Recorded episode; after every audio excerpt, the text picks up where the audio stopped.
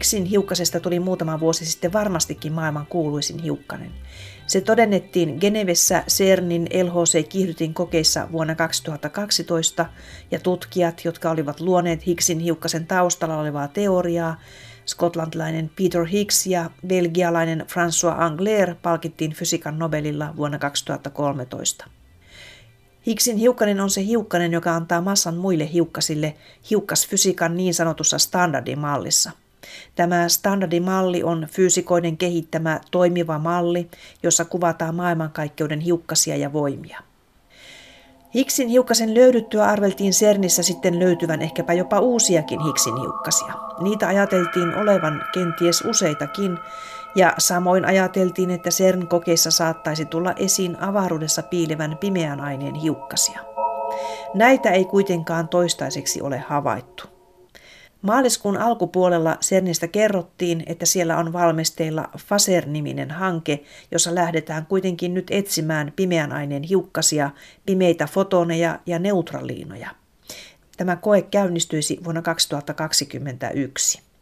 Tässä Tiedeykkösessä käymme läpi, mitä CERNissä on nyt menossa ja puhumme myös tuosta FASER-hankkeesta. Haastateltavana on Helsingin yliopiston vararehtori Paula Eerola. Hän on työskennellyt Helsingin yliopistossa kokeellisen alkeishiukkasfysiikan professorina ja toimii nyt vararehtorina, jonka vastuulla ovat tutkimus, tutkijan koulutus, yritysyhteistyö ja innovaatiot. Paula Eerola on myös Suomen edustajana CERN-neuvostossa, CERN Councilissa ja myöskin Suomen edustajana laatimassa Euroopan hiukkasfysiikan tutkimuksen strategiaa, josta puhumme myös tässä ohjelmassa. Tätä ohjelmaa on toimittamassa Sisko Loikkanen. Pieni kertaus tähän alkuun CERNistä. CERN on siis Euroopan hiukkasfysiikan tutkimuskeskus Geneven kyljessä ja siellä syvällä maan uumenissa Ranskan ja Sveitsin rajalla sijaitsee 27 kilometriä pitkä LHC-rengas, jossa törmäytetään toisinsa protoneja. Protonit ovat hiukkasia, joita on atomien ytimessä. Protonit törmäävät toisinsa valtavalla energialla ja tässä tapahtumasarjassa syntyy uusia hiukkasia, joita napataan kiinni ilmaisimiin ja sitten niitä tutkitaan. Ja näin päästään katsomaan syvätasolla aineen sisärakenteisiin. Tällä hetkellä CERNin kuuluisa LHC-kiihdytin on huoltotauolla ollut jo joulukuusta alkaen, mutta pari vuoden kuluttua kiihdytin alkaa taas toimia. Vararehtori Paula Eerola Helsingin yliopistosta.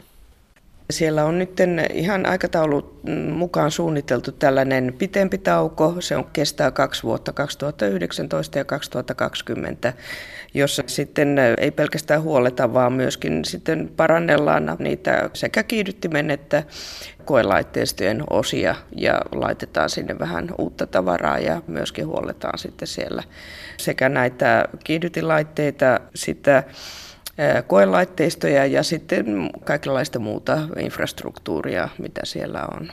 Eli siellä tehdään ikään kuin huoltotöitä, mutta tuleeko sinne jotakin ihan uutta siihen kiihdytinrenkaaseen? Kyllä siellä esimerkiksi semmoinen aika iso työ on itse asiassa liittyy näihin magneetteihin, että, että niitä parannellaan siellä mutta sinne nyt ei, ei mitään semmoista uutta dramaattista tule, että ehkä näihin sitten laitteisiin tulee ne enemmän, korvataan osia ja vähän parannetaan nykyistä toimintaa, että, että nämä suuret koelaitteistot, ne on monimutkaisia laitteita ja monetkin niistä osista ei kestä hirveän monia vuosia tällaista kovaa ympäristöä. Siellä on paljon säteilyä ennen kaikkea. Se on se säteily, joka on siellä, tai tulee ihan niistä törmäyksistä, niin, jotka ikään kuin kuluttaa niitä laitteistoja, niin sen takia niitä täytyy sitten vaihtaa joitakin komponentteja sinne.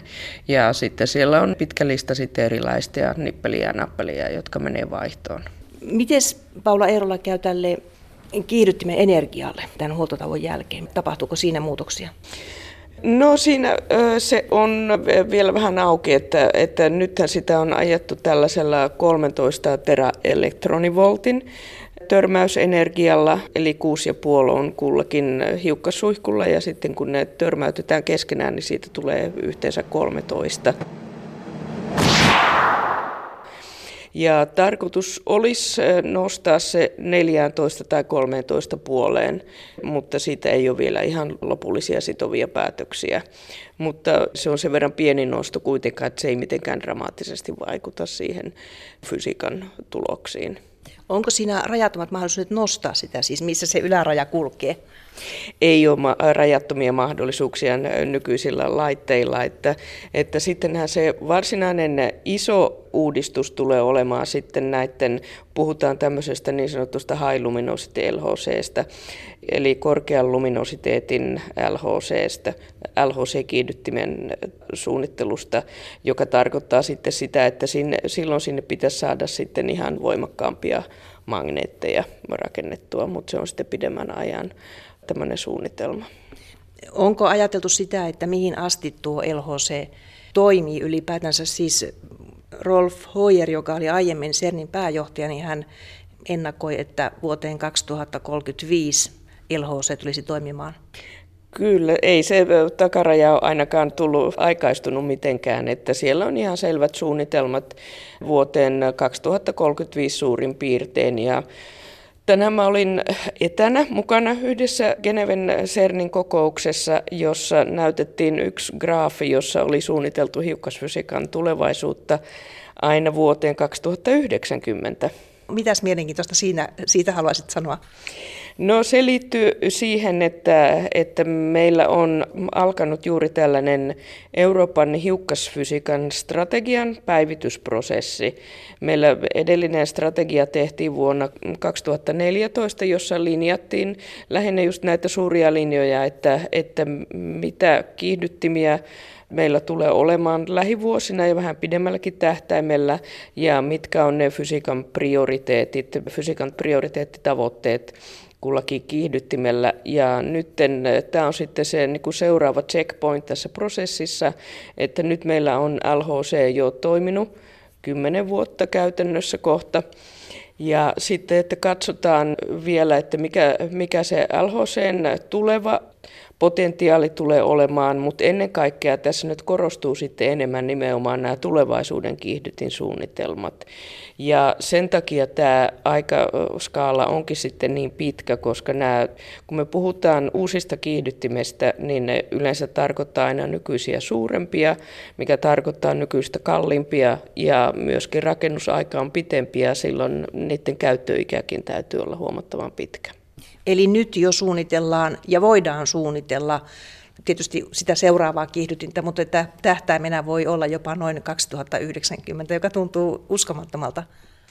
No tuntuu se uskomattomalta. Silloin minä olisin noin 130 vuotta, että en ehkä ole siellä enää tuota, aktiivisesti työelämässä mukana, vaikka miten työelämää, työuria tässä pidennettäisiin, mutta mutta tämä on ihan tyypillistä kyllä näiden Big Science-suunnittelulla, että, että nämä suunnitelmat tehdään pitkäaikaisiksi ja silloin me, meillä täytyy suunnitella niin kuin tulevien sukupolvien työtä jo tässä vaiheessa. Tuohon strategian palaamme myöhemmin tarkemmin, mutta kuunnellaanpa tässä välissä CERNin aiemman pääjohtajan Rolf Hoyerin ja tutkimusjohtajan Sergio Bertoluzzin haastattelua. Tämä haastattelu on tehty edellisen huoltotauon aikana joulukuussa 2013. Ja tässä he kertovat, mitä hiukkasia he toivoivat CERNin LHC-kokeiden löytävän.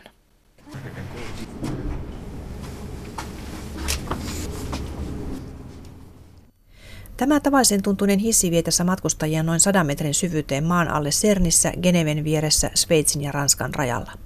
Syvällä maan alla on 27 kilometriä pitkä LHC-rengas, jonka avulla tehdään sellaista fysiikkaa, jonka ansiosta päästään pureutumaan aineen pienimpiin rakennuspalikoihin. Higgsin hiukkanenkin, jonka avulla selitetään muiden hiukkasten massa, löytyi täällä maan uumenissa tehdyissä kokeissa. Nyt kun tämä Higgsin hiukkanen on löytynyt, niin CERNillä, CERNin LHC-kiihdyttimellä on ensimmäinen iso onnistuminen takana – mitä seuraa seuraavaksi? Siis vuoden 2015 jälkeen, kun LHC-kiihdytin jälleen käynnistetään. Näin vastaa CERNin pääjohtaja Rolf Hoyer. In our so-called standard model, you need just one Higgs boson. And its properties are exactly predicted once you know its mass. But models beyond the standard model might require more than one Higgs boson. And the properties could be different or are different, but you don't know how different they are. And you have to find out if there is a difference in the behavior which you expect. And then it would not be the Higgs boson, but one out of many. Rolf Hoyer kertoi, että niin kutsutussa hiukkasfysiikan standardimallissa näitä Higgsin hiukkasia on vain yksi. Tämä malli on hyväksytty ja hyvin toimiva malli, jonka avulla kuvataan maailmankaikkeuden hiukkasia ja voimia. Standardimallia on kuitenkin jatkokehitetty uusiksi teorioiksi ja niinpä puhutaan standardimallin laajennuksista. Näissä Higgsin hiukkasia voikin olla useita – ja nyt tämä löydetty Higgsin hiukkanen onkin vain yksi monista Higgsin hiukkasista. Niitä on siis enemmänkin. Higgsin hiukkasten ominaisuudet voivat olla erilaisia ja nyt CERNissä aiotaan tutkia, millaisia ne ovat ja miten ne käyttäytyvät. Tämä on yksi seuraavista tehtävistä CERNissä, Rolf Hoyer kertoo. This little bit of knowledge which we are missing, that was ironic, the little bit of, of knowledge which we are missing concerning the dark universe. because our standard model only completes now our knowledge about 5% of the universe. 95% we don't know. And maybe the investigation of the Higgs boson, of this boson, could give us some indication. Jos pystymme tutkimaan näiden hiukkasten ominaisuuksia ja niiden keskinäisiä eroja, niin saamme ehkä hiukan puuttuvaa tietoa avaruuden pimeästä aineesta. Standardin mallin avulla selitetään ainoastaan noin 5 prosenttia avaruuden aineesta ja 95 prosenttia aineesta on sellaista, josta emme tiedä itse asiassa juuri mitään. Voikin olla, että tutkimalla tätä löydettyä Higgsin hiukkasta saamme valaistusta tähänkin asiaan. Then another big task in front of us is still to maybe within at the higher energy of the of the LHC to find the particles the new physics, for example, the particles which form the dark matter. Iso tehtävämme on löytää siinä vaiheessa, kun nostamme kiihdyttimen energiaa, myös sellaisia uusia hiukkasia, jotka muodostavat avaruuden pimeää ainetta. Tässä vaiheessa Hoyerissa herää pikkupoika, joka on uusien Lego-palikoiden äärellä. Hän innostuu suunnattomasti juuri tästä tehtävästä.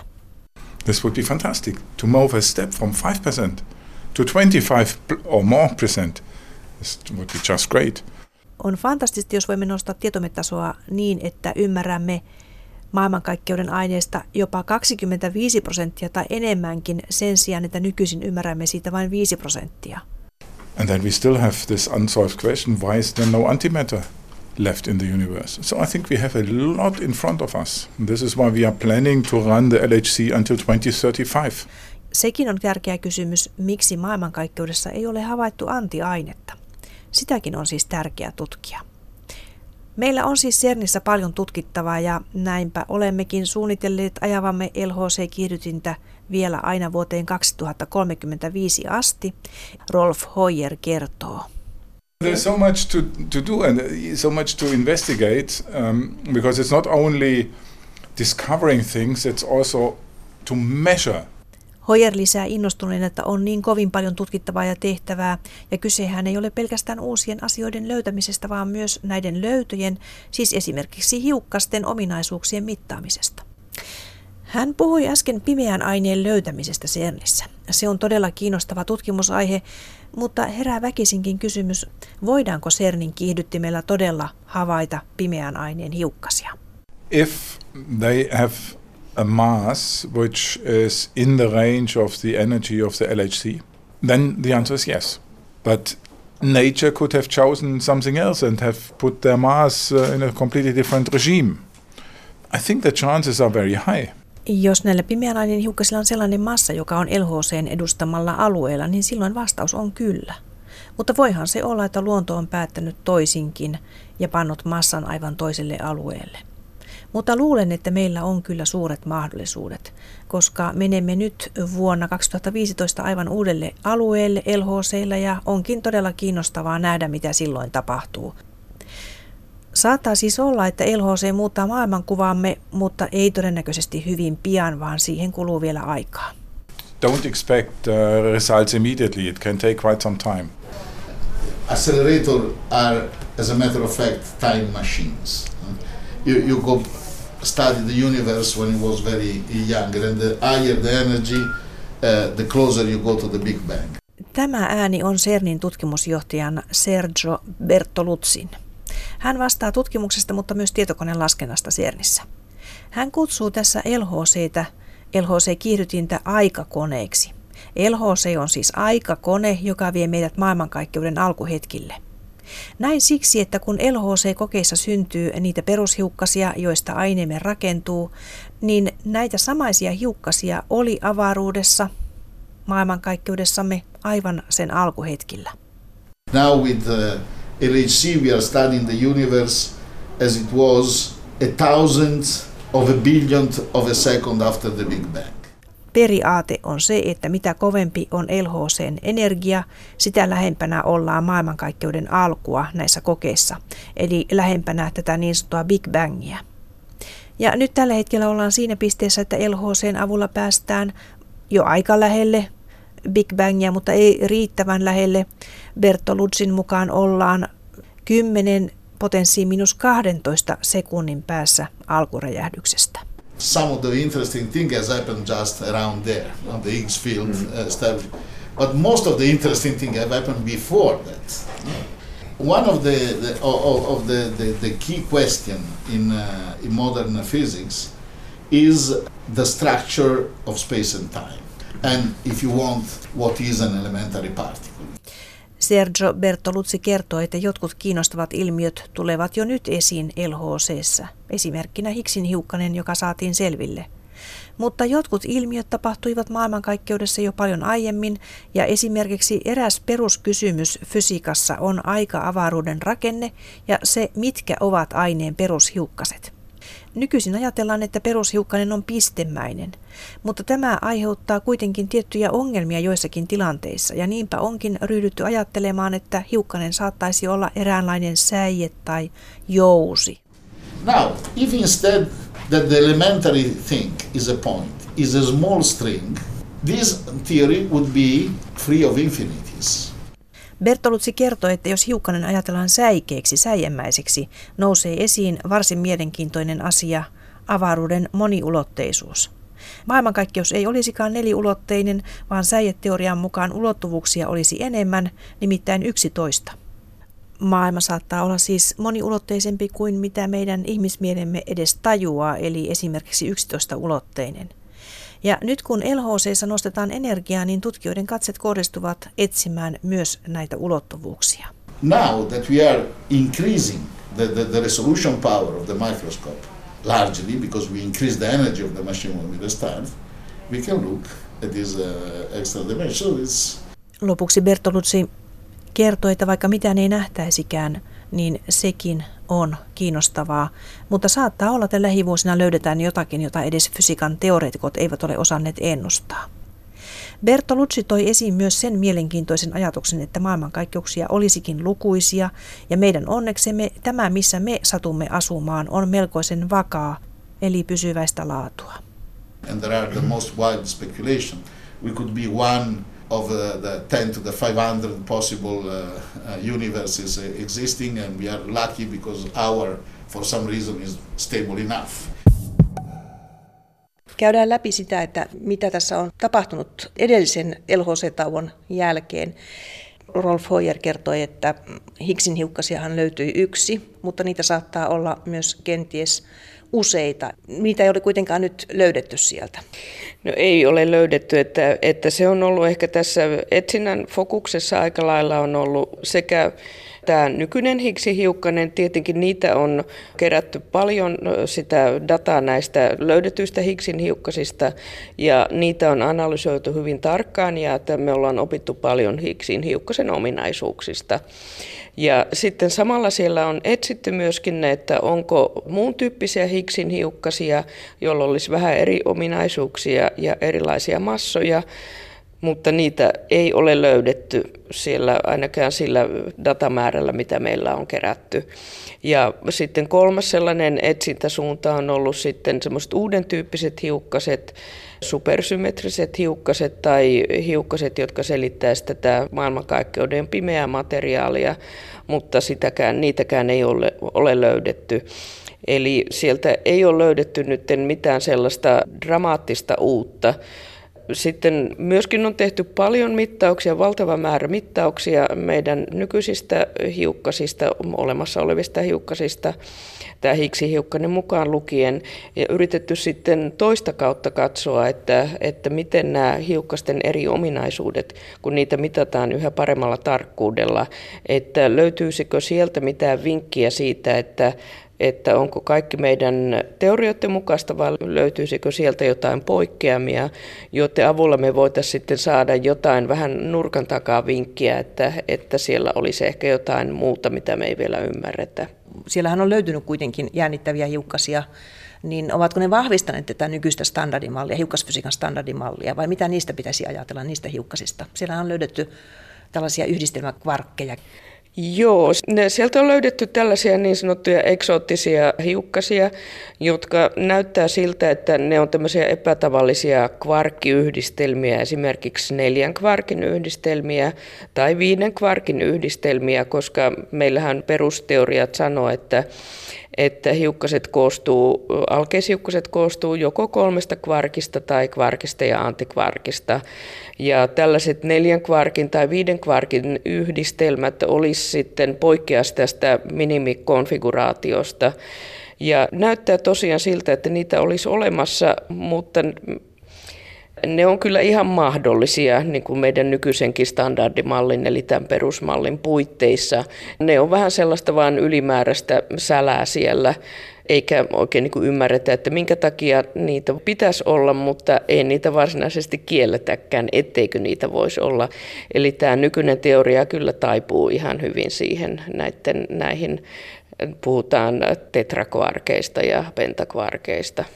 Nyt tuossa sanoit äsken tai aiemmin sen supersymmetrian ja myös Rolf Hoyer haastattelussa puhui tästä supersymmetriasta, että, tai siis siitä, että pimeä nainen hiukkanen olisi tavoiteltu nyt sitten CERNin näissä LHC-kokeissa, niin mikä on tämän supersymmetrian ja pimeän aineen hiukkasen välinen suhde?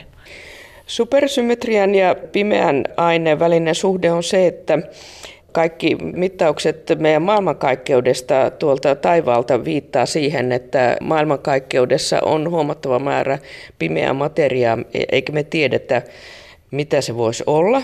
Ja sitä on sitten on tavallaan niin kuin suljettu aina yksi asia pois kerrallaan, että mitä se ei voisi olla. Ja se tilanne on tällä hetkellä se, että kaikki tällaiset niin kuin suuret selitykset, että olisi pimeitä galakseja tai pimeitä tähtiä, tai pimeitä planeettoja, niin ne on aika lailla suljettu pois. Ja sen takia se järkevä jäljelle jäävä vaihtoehto on ihan alkeishiukkaset, jotka vaan eivät ole samalla lailla näkyviä kuin meidän nykyiset tuntemamme alkeishiukkaset.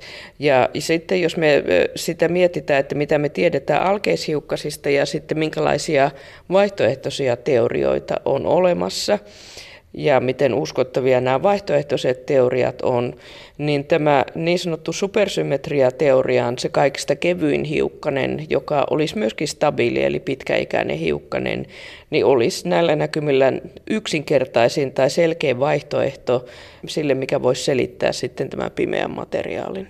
Minkälainen hiukkanen se on? Se on hiukkanen, joka on sähköisesti neutraali ja vuorovaikuttaa heikosti, eli sen takia se, mutta on kuitenkin pysyvä. Eli ne olisi sitten sellaisia hiukkasia, jotka täällä pyörii jatkuvasti, se on ikään kuin vähän kuin neutriinoja, jotka kulkee helposti kaiken läpi ja sen takia niitä onkin vaikea havaita, koska ne ei vuorovaikuta mitenkään, mutta joilla olisi kuitenkin jonkinnäköinen massa, niin, että ne voisi sitten selittää sen pimeän materiaan. Ja se on sellainen hiukkanen, jota sen kokeessa ei ole havaittu, mutta olisiko se sillä alueella massaltaan, että se voitaisiin siellä havaita? No sitähän me ei tiedetä, koska nämä teoriat on sen verran puutteellisia, että, että ne ei ennusta tarkkaan näiden hiukkasten esimerkiksi massaa. Ja se, mitä me voidaan tehdä LHC-kiihdyttimellä ja muillakin, muissakin kokeissa, on sitten yrittää etsiä niitä hiukkasia sen kiihdyttimen puitteissa, että kun esimerkiksi kun mitä enemmän dataa kerätään, niin sitä suuremmille massa-alueille me päästään ja myöskin sitä harvinaisempiin tapauksiin me päästään käsiksi. Eli sillä lailla me voidaan ikään kuin, meillä on tavallaan tietty semmoinen kartta, jota me sitten katsotaan pala kerrallaan ja me voidaan aina kun me kerätään enemmän dataa, niin me laajennetaan sitä aluetta siinä kartassa, mikä on ikään kuin poissuljettu, että täältä se ei ainakaan löytynyt, mutta että sitten se tuota, tunnetun alueen laajentaminen, niin se on aina vaan vaikeampaa. CERNistä tuli tiedote tässä ihan vähän aikaa sitten ja siinä puhuttiin tällaisesta uudesta hankkeesta kuin FASER, joka alkaisi sitten tämän tauon jälkeen toimia. Eli sen toimikaudeksi ajateltiin 2021-2023. Ja tässä nyt sitten puhutaan tämmöisistä pimeän aineen hiukkasista, siis pimeistä fotoneista ja neutraliinoista, että näitä lähdettäisiin etsimään. Joo, tämä neutraliin on, on nimitys just tälle supersymmetrisen teorian kevyille, kaikista kevyimmälle hiukkasille. Ja tämmöiset pimeät fotonit tai aksionit on, on saman asian vähän tavallaan niin kuin eri näkökulma, että, että ne olisi semmoisia hiukkasia, jotka esimerkiksi on välillä näkyviä ja välillä ei, ja sitten ne pystyisi menemään sen takia materiaan läpi. Ja tämä FASER on, on yksi näitä suunnitelmia tämmöisiin niin kuin pieniin aika spesifisiin kokeisiin, jolla, jotka on suhteellisen halpoja ja joilla voidaan sitten tutkia yksi asia kerrallaan. Ja tämä FASER on yksi näitä, että näitä on itse asiassa paljonkin tällaisia pikkukokeita, joita suunnitellaan. Mitä se vaatii, että tuollainen neutraliino esimerkiksi otettaisiin kiinni? Kun se ei vuorovaikuta, se on kevyt ja se ei vuorovaikuta aineen kanssa, niin mitä se vaatii oikein siltä ilmaisimelta, että se saataisiin napattua talteen?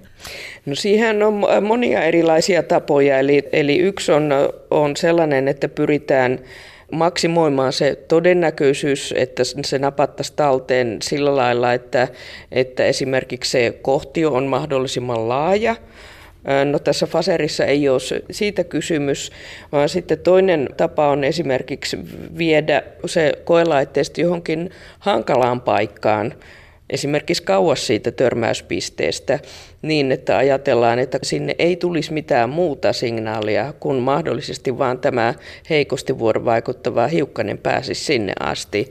Ja tämä Faser toimii just tällä ajatuksella. Eli se on niin, että se Faserkin havainnoi siinä LHC-renkassa olevan protoniprotonitörmäyksen hajoamistuotteita. Kyllä, juuri näin. Että ajatuksena on se, että, että siinä törmäyksessä syntyy sitten näitä uusia hiukkasia, joita sitten voitaisiin havaita siellä vähän kauempana. Mainitsit neutraalinon yhteydessä tuon pimeän fotonin, eli siis puhuit aksioonista siinä, ja aksioonihan on Frank Wiltsekin käsittääkseni innovoima mahdollinen hiukkanen, pimeän aineen hiukkaseksi, niin sitähän on käsittääkseni etsitty avaruudestakin. Mitä tuosta aksionista siis tällä hetkellä tiedetään? No ei sitä kyllä tiedetä mitään muuta kuin, että siinä on, on erilaisia teorioita takana, että, että sitä on tosiaan tutkittu laboratoriokokeissa ja sitä on etsitty kosmisesta säteilystä ja esimerkiksi CERNissäkin on ollut sellaisia koejärjestelyitä, joissa esimerkiksi haetaan auringosta mahdollisesti tulevia aksioneja. Eli semmoisia lieriöitä, jotka osoittaa aurinkoon päin. Ahaa, että siellä on tällainenkin koe menossa.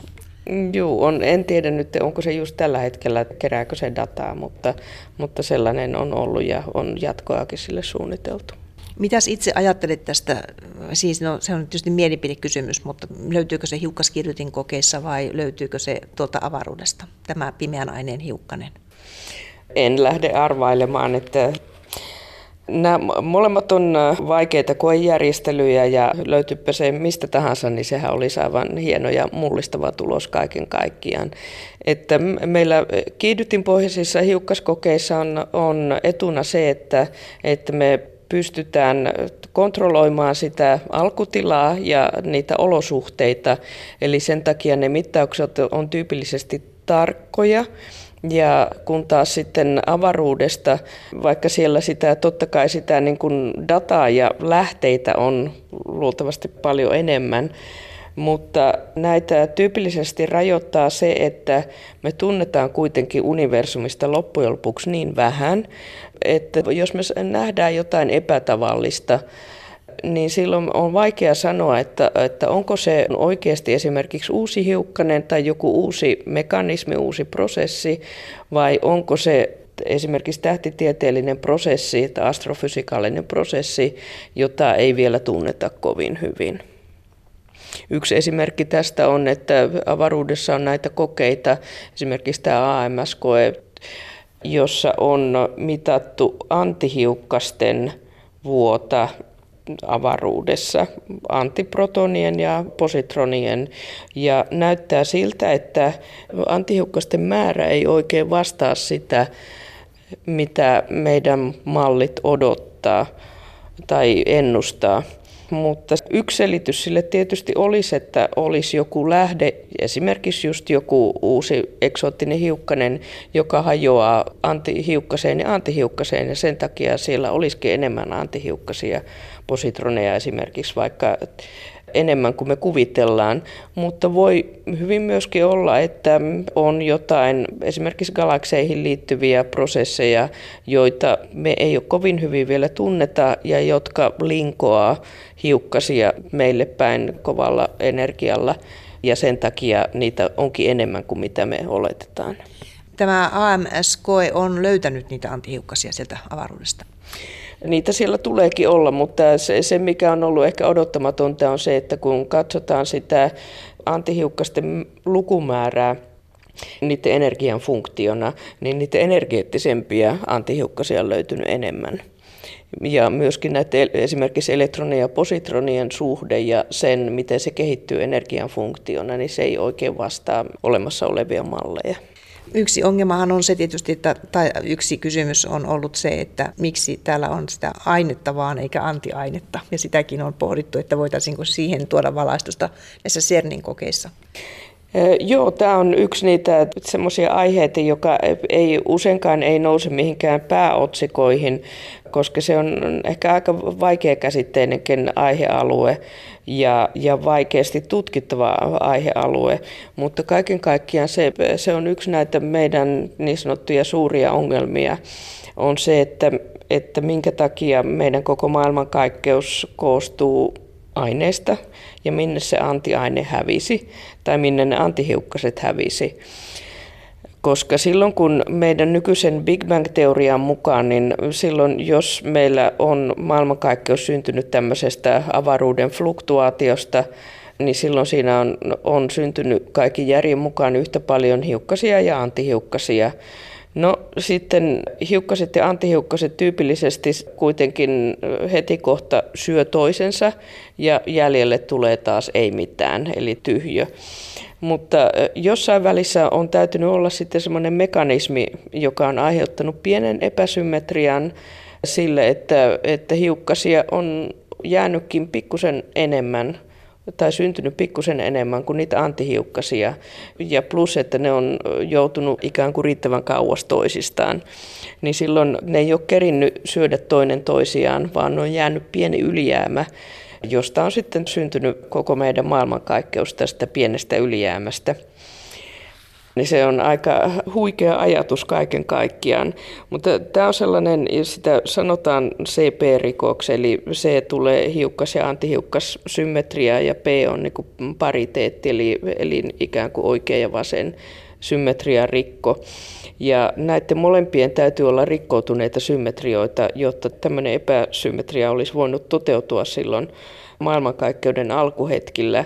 Ja me nähdään tämä sama ilmiö hiukkasreaktioissa, eli se on jo havaittu, mutta se suhteellinen osuus, että miten paljon tällaista epäsymmetriaa siellä on, niin se on itse asiassa liian pieni, että se ei selitä, riitä selittämään tätä maailmankaikkeuden skaalassa vaadittavaa epäsymmetriaa.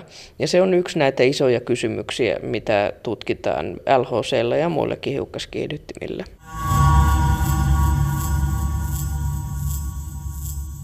Tämä hiukkasfysiikan standardimalli, niin siinä nyt on omat vajavaisuutensa, mutta kuinka vahva teoria se tällä hetkellä on. Ja sehän käsittääkseni toimii kovin hyvin, mutta sitä kuitenkin halutaan täydentää koko ajan. Niin mikä siinä on se suurin pullonkaula?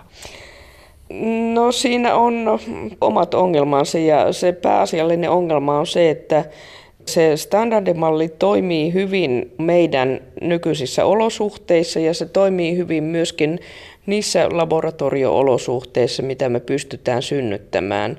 Mutta sitten luonnontieteissä aina ajatellaan, että, että täytyy myöskin ymmärtää, miten tämä teoria toimii silloin, kun niitä olosuhteita muutetaan.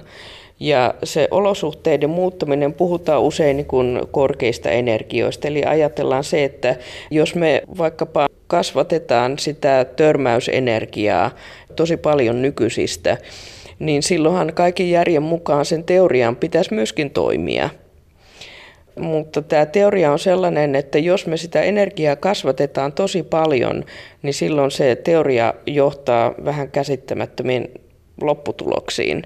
Ja silloin se tarkoittaa sitä, että siinä, siinä on jotain puuttuvia palasia, joita me ei vielä tunneta, tai joku, joku uusi komponentti, jota me ei ymmärretä. Puhuit aiemmin tästä supersymmetriasta, niin onko se niin, että se supersymmetria liittyy tähän säjeteoriaan? Koska nythän siis tuntuu olevan kuitenkin fyysikoilla tämmöistäkin uskomusta, että se hiukkanen on tämmöinen säie. Säjeteoria ja supersymmetria on itse asiassa vähän kaksi eri asiaa jossain määrin, mutta jotka kuitenkin linkittyy toisiinsa. Eli supersymmetria on, on sellainen ikään kuin ylimääräinen symmetria, joka luo jo kaikille meidän tunnetuille hiukkasille semmoisen niin vastinparin, supersymmetrisen vastinhiukkasen. Ja silloin se on symmetria, joka linkittää näitä hiukkasia ja niiden vastihiukkasia. Ja tämmöisellä teorialla voitaisiin sitten ratkaista joitakin ongelmia. Eli se, se on sellainen teoria, joka toimisi meidän standardimalleja paremmin esimerkiksi korkeilla energioilla ja se ratkaisisi niistä jo, joitakin ongelmia. Tämä säijeteoriat on taas sitten lähtee siitä, että vielä perustavanlaatuisemmasta asioista, eli silloin ihan siitä alkeishiukkasten käsitteestä, että hiukkanen ei olisikaan pistemäinen olio, vaan se olisi tämmöinen jonkinnäköinen säie tai jousi, semmoinen värähtelevä olio. Että, että jos pisteen sijasta se olisi joku pötkylä tai tämmöinen pieni, pieni säikeen palanen, niin silloin sillä voisi olla sellaisia lisäominaisuuksia, mitä ei pistemäisellä kappaleella voi olla. Ja onko se tiedossa, että minkälaisia ominaisuuksia? No siitä on sitten erilaisia malleja just, että sillä voidaan sitten toteuttaa erilaisia Esimerkiksi, että sillä voitaisiin mahdollisesti selittää hiukkasten massat, että mistä, mistä ne tulee ja muita ominaisuuksia. Yksi kysymys tuosta hiukkasten massasta siis, miksi niitä Higgsin hiukkasia tarvittaisiin useita? Ne liittyy myöskin osittain tähän supersymmetriaan esimerkiksi, että jos meillä olisi tuota, tämä supersymmetrinen maailma, niin siitä automaattisesti oikeastaan seuraisi, että hiukkasia olisi useampia, koska silloin meillä olisi hiksin hiukkasia, olisi, niillä olisi näitä supersymmetrisiä partnereita, mutta myöskin se vaatii itse asiassa sen, että meillä ei ole, ole yksi, vaan useita hiksin hiukkasia. Onko sitä käsitystä, mille alueelle sijoittuvat ne muut? Ei ole oikeastaan muuta kuin, että, että siinä ennustetaan, että, että kevyin on näistä useammista on neutraali ja me ollaan löydetty yksin Higgsin hiukkanen ja se on sähkövaraukseltaan neutraali. Siinä mielessä so far so good, mutta, mutta tuota, että tämä nykyinen Higgsin hiukkanen ei niin kuin sulje pois sitä, että niitä voisi olla useampia, eikä sulje pois supersymmetriaa.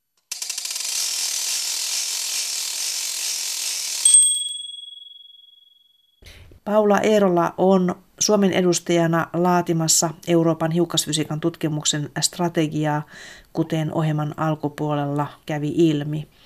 Strategian kehittäminen on alkuvaiheessa, mutta miltä näyttää alustavien suunnitelmien valossa hiukkaskiihdyttimien tulevaisuus? Millaisia ne mahdollisesti ovat tulevaisuudessa? Ensinnäkin on puhuttu paljon näistä lineaarikiihdyttimistä ja silloin puhutaan ennen kaikkea tämmöistä elektronia ja positronien välisestä kiihdyttimestä, jossa elektroneja ja positroneja törmäytetään vastakkain. Positroni on elektronin antihiukkanen. Ja joko lineaarisesti tai niin, että siinä on kaksi vastakkaista putkea tai sitten myöskin pyörylöitä, jossa nämä elektronit ja positronit kiertäisivät eri suuntiin.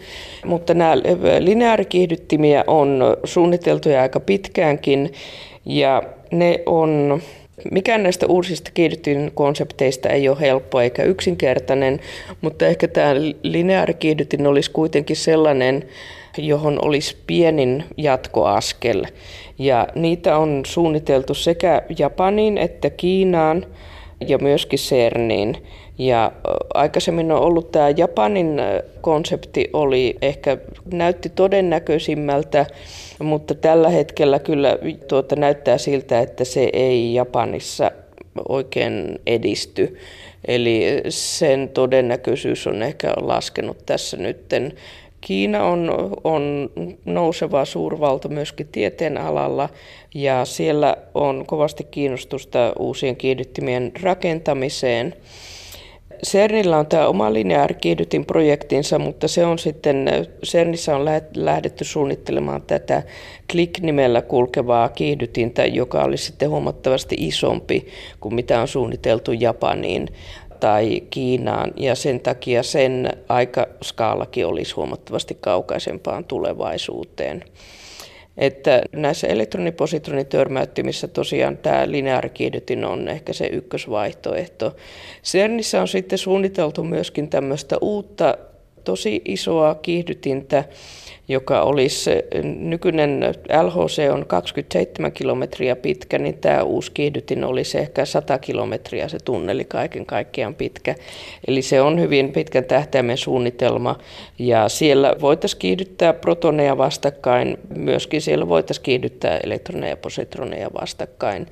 Siitä puhutaan akronyymillä FCC eli Future Circular Collider, tuleva pyöreä kiihdytin. Ja siinä on sitten ollut kuitenkin tämä protoni-protoni-optio on ollut niin kuin ykkösvaihtoehtona, mutta, mutta sinne voitaisiin laittaa myöskin elektroneja ja positroneja. Että nämä on ne suuret linjat noista tulevaisuuden kiihdyttimistä. Mikä on Yhdysvaltojen osuus tai rooli tässä? Tuleeko Yhdysvallat mukaan tämmöiseen? Yhdysvallat on, on mukana tässä strategiaprosessissa. Tämä on itse asiassa niin kuin siinä mielessä globaali, että vaikka tämä on niin kuin Euroopan hiukkasfysiikan strategia, mutta meillä on näissä työryhmissä on mukana niin sanottu Amerikoiden edustaja ja Aasian edustajia. Esimerkiksi tässä ryhmässä, jossa meillä on yksi edustaja per CERNin jäsenmaa, niin siellä on Amerikoiden edustajana on yksi henkilö Yhdysvalloista, yksi Kanadasta ja Aasian edustaja on yksi kiinalainen ja yksi Japanista. Koska sitten Yhdysvalloissa tehdään, siellä on vastaavia strategiaprosesseja Japanilla ja Kiinalla on omat strategiaprosessinsa, mutta näitä kyllä niin kuin hyvässä yhteisymmärryksessä sovitetaan toisiinsa niin, että, että me ollaan tietoinen, että mitä muilla mantereilla tapahtuu ja myöskin yritetään tehdä tällaista työnjakoa, globaalia työnjakoa, että, että mihin me keskitytään ja mihin esimerkiksi Yhdysvallat keskittyy. Että tässä nyt nämä viimeiset sanotaan jo parikymmentä vuotta on mennyt ja erityisesti viimeiset kymmenen vuotta on ollut, työnjako on ollut sellainen, että Euroopassa on keskitytty siihen, että, että tutkitaan mahdollisimman korkean energian törmäyksiä. Yhdysvalloissa taas on keskitytty tämmöisiin niin kuin suuren intensiteetin törmäyksiin ja harvinaisiin tapauksiin, ja siellä, siihen liittyy just tämä uusi neutrino-projekti, mitä siellä on aloitettu. Jos ajatellaan näitä tulevaisuuden kiihdyttimiä, niin onko se järkevää, että jokainen manner tekee oman kiihdyttimensä? Eikö se olisi järkevää, koska se on kallista lystiä tämä kiihdyttimen rakentaminen. Jos tehdään esimerkiksi tuommoinen sadan kilometrin rengas, josta puhuit tuossa, niin sehän maksaa ihan valtavasti. Niin eikö se olisi järkevää tehdä globaalisti yhteisin rahoin? Tämä on osa tätä, just tätä globaalia työnjakoa, että se ei itse asiassa tarkoita se ollenkaan sitä, että, että jokaisella mantereella on omansa, vaan se tarkoittaa sitä, että jokainen manner miettii, että, että mikä on meidän se päälinja, mutta että siihen kyllä osallistuu nämä muutkin mantereet. Eli esimerkiksi nythän meillä on, LHC on voimakas amerikkalainen kontribuutio. Siellä on paljon Kiinasta, Japanista, Intiasta tutkijoita ja ei pelkästään tutkijoita, vaan ihan siellä on kansallista kontribuutiota. Yhdysvallat on osallistunut huomattavasti tähän ihan kiihdyttimen rakentamiseen ja esimerkiksi Japanilla ja Kiinalla on vastaavat isot kontribuutiot tähän LHC. Kyllä tätä mietitään yhdessä nimenomaan, että, että miten muut mantereet vois osallistua sen toisen kiihdyttimen rakentamiseen ja toimintaan ja mikä on sitten tämä bisneslogiikka, että millä miten kuluja jaetaan ja miten paljon sitten osallistutaan siihen toimintaan. Ja, mutta tärkeää siinä on myöskin se, että, että siellä ei tehdä samoja asioita moneen kertaan, vaan yksi keskittyy yhteen ja toinen toiseen. Kiina ilmoitti kuitenkin tässä joku aika sitten, että rakentaa oman hiukkaskiihdyttimen. Kiinassahan on hiukkaskiihdytin ja toimivakin. Siellä, siellä on Pekingin lähistöllä sellainen BEPSI, joka on vähän tämmöinen pienempi ja tiettyihin asioihin erikoistunut kiihdytin, jolla tutkitaan tietyn tyyppisiä reaktioita ja se on myöskin globaali. Siellä on eurooppalaisia mukana siinä projektissa, siellä on amerikkalaisia mukana, tutkijoita mukana siinä. Eli kyllä heillä on tätä hiukkaskiihdytin tietotaitoa siellä ja tietenkin kiinalaisia tutkijoita on ympäri maailmaa näissä muissa kiihdytilaboratorioissa. Ja siellä on tiettyjä suunnitelmia tulevaisuuden sekä tämmöiseen E plus E minus eli elektronipositronikiihdyttimeen tai sitten protoni-protonikiihdyttimeen, mutta niistä ei ole minkäänlaisia päätöksiä vielä tehty. Mutta siellä on, on niin kuin huomautettu, että esimerkiksi Pekingin metroa rakennetaan 100 kilometriä vuodessa, että heille joku 100 kilometrin tunneli ei ole, niin kuin, ei ole mikään iso ongelma. CERNin tutkimus on sellaista, jossa tutkitaan maailmankaikkeutemme ainetta ja se on fysiikkaa perusilmiöiden löytämistä käytännössä. Jotta tällaista tutkimusta voidaan tehdä, tarvitaan huippufysiikan lisäksi matematiikkaa, tietojen käsittelyä ja materiaalitieteitä ja monia muita tieteen aloja ja valtavasti teknologiaa, jotta tuollainen kiihdytin saadaan aikaan ja toimimaan. Yksi CERNin hedelmä on World Wide Web, WWW, jota kaikki käytämme ja pidämme sitä nyt itsestään selvänä, mutta sen synnyt ovat CERNissä 30 vuoden takana. Tim Berners-Lee hahmotteli sen perustan juuri 30 vuotta sitten. Ja juhlia vietettiinkin CERNissä viime viikolla. Tähän loppuun Paula Eerola vielä pohtii hiukan perusilmiöiden tutkimuksen luonnetta. Tutkimus on semmoinen jatkumo että meillä on teoreettista perustutkimusta ja käytännönkin perustutkimusta, jolla ei ole tänä päivänä mitään nähtävissä olevaa sovellusta. Mutta että se on semmoinen pitkä jatkumo perustutkimuksesta käytännön sovellutuksiin ja sitten ihan innovaatioihin ja kaupallistamiseen. Usein päättäjillä on ehkä semmoinen liian nopeat odotukset, että siitä pitäisi olla jotain hyötyä huomenna, ensi vuonna, kymmenen vuoden päästä. Mutta voi olla, että se merkitys on vasta sadan vuoden päästä. Mutta se merkitys voi olla huomattavan mullistava.